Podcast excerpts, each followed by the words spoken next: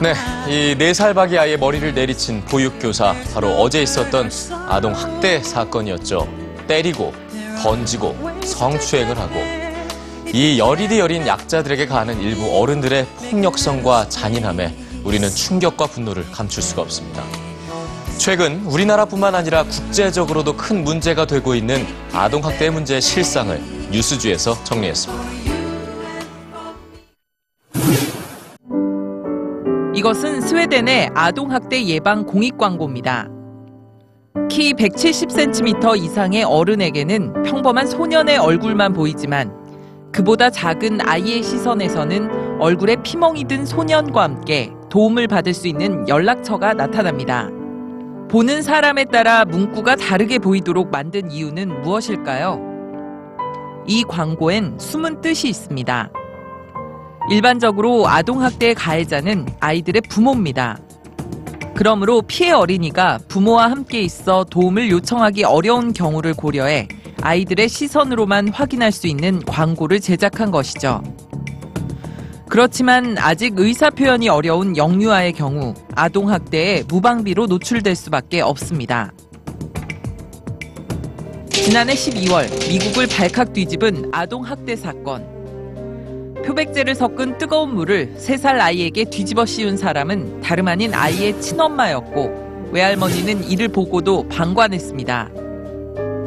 1970년대 심리학자들은 신데렐라 이펙트라는 단어를 만들며 의붓 부모가 아이를 자신의 친자녀만큼 사랑하기 어렵다는 연구 결과를 발표했지만 최근에는 실제 아동학대를 한 부모 가운데 88.5%가 친부모라는 조사 결과가 보고되고 있습니다.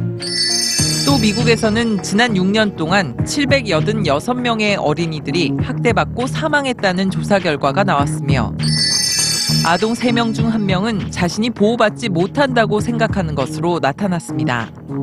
한편 부모가 아닌 타인이 아동학대를 하는 경우도 16.5%에 달합니다.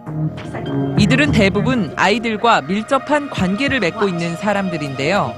지난 10월 미국에서는 두 살 쌍둥이 아기들을 보는 보모가 아이들이 소리내지 못하도록 입을 막고 학대하는 모습이 지방 카메라에 잡혔습니다. 이 여성은 보모 경험이 많고 평소 매우 상냥했기 때문에 부모는 학대를 의심하지 못했습니다. 경찰 조사 결과 이 아이들은 보모가 집에 있으면 두려워했고 이미 정신적인 외상을 입은 것으로 알려졌는데요.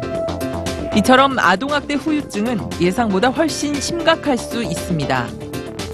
정신적인 외상은 우울, 스트레스, 불안, 무기력으로 이어지기 쉬우며 학대당한 아동들은 이후에도 골절과 같은 신체적인 부상을 자주 입을 수 있고 장기적으로 봤을 때 암에 걸릴 위험이 더 높아지는 것으로 나타났습니다.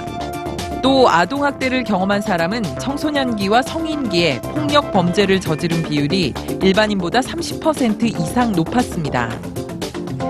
전문가들은 이처럼 아동학대가 다음 세대로 되풀이될 가능성이 크다고 경고하고 있습니다. 그리고 보다 적극적인 아동학대 예방 교육을 권하고 있는데요.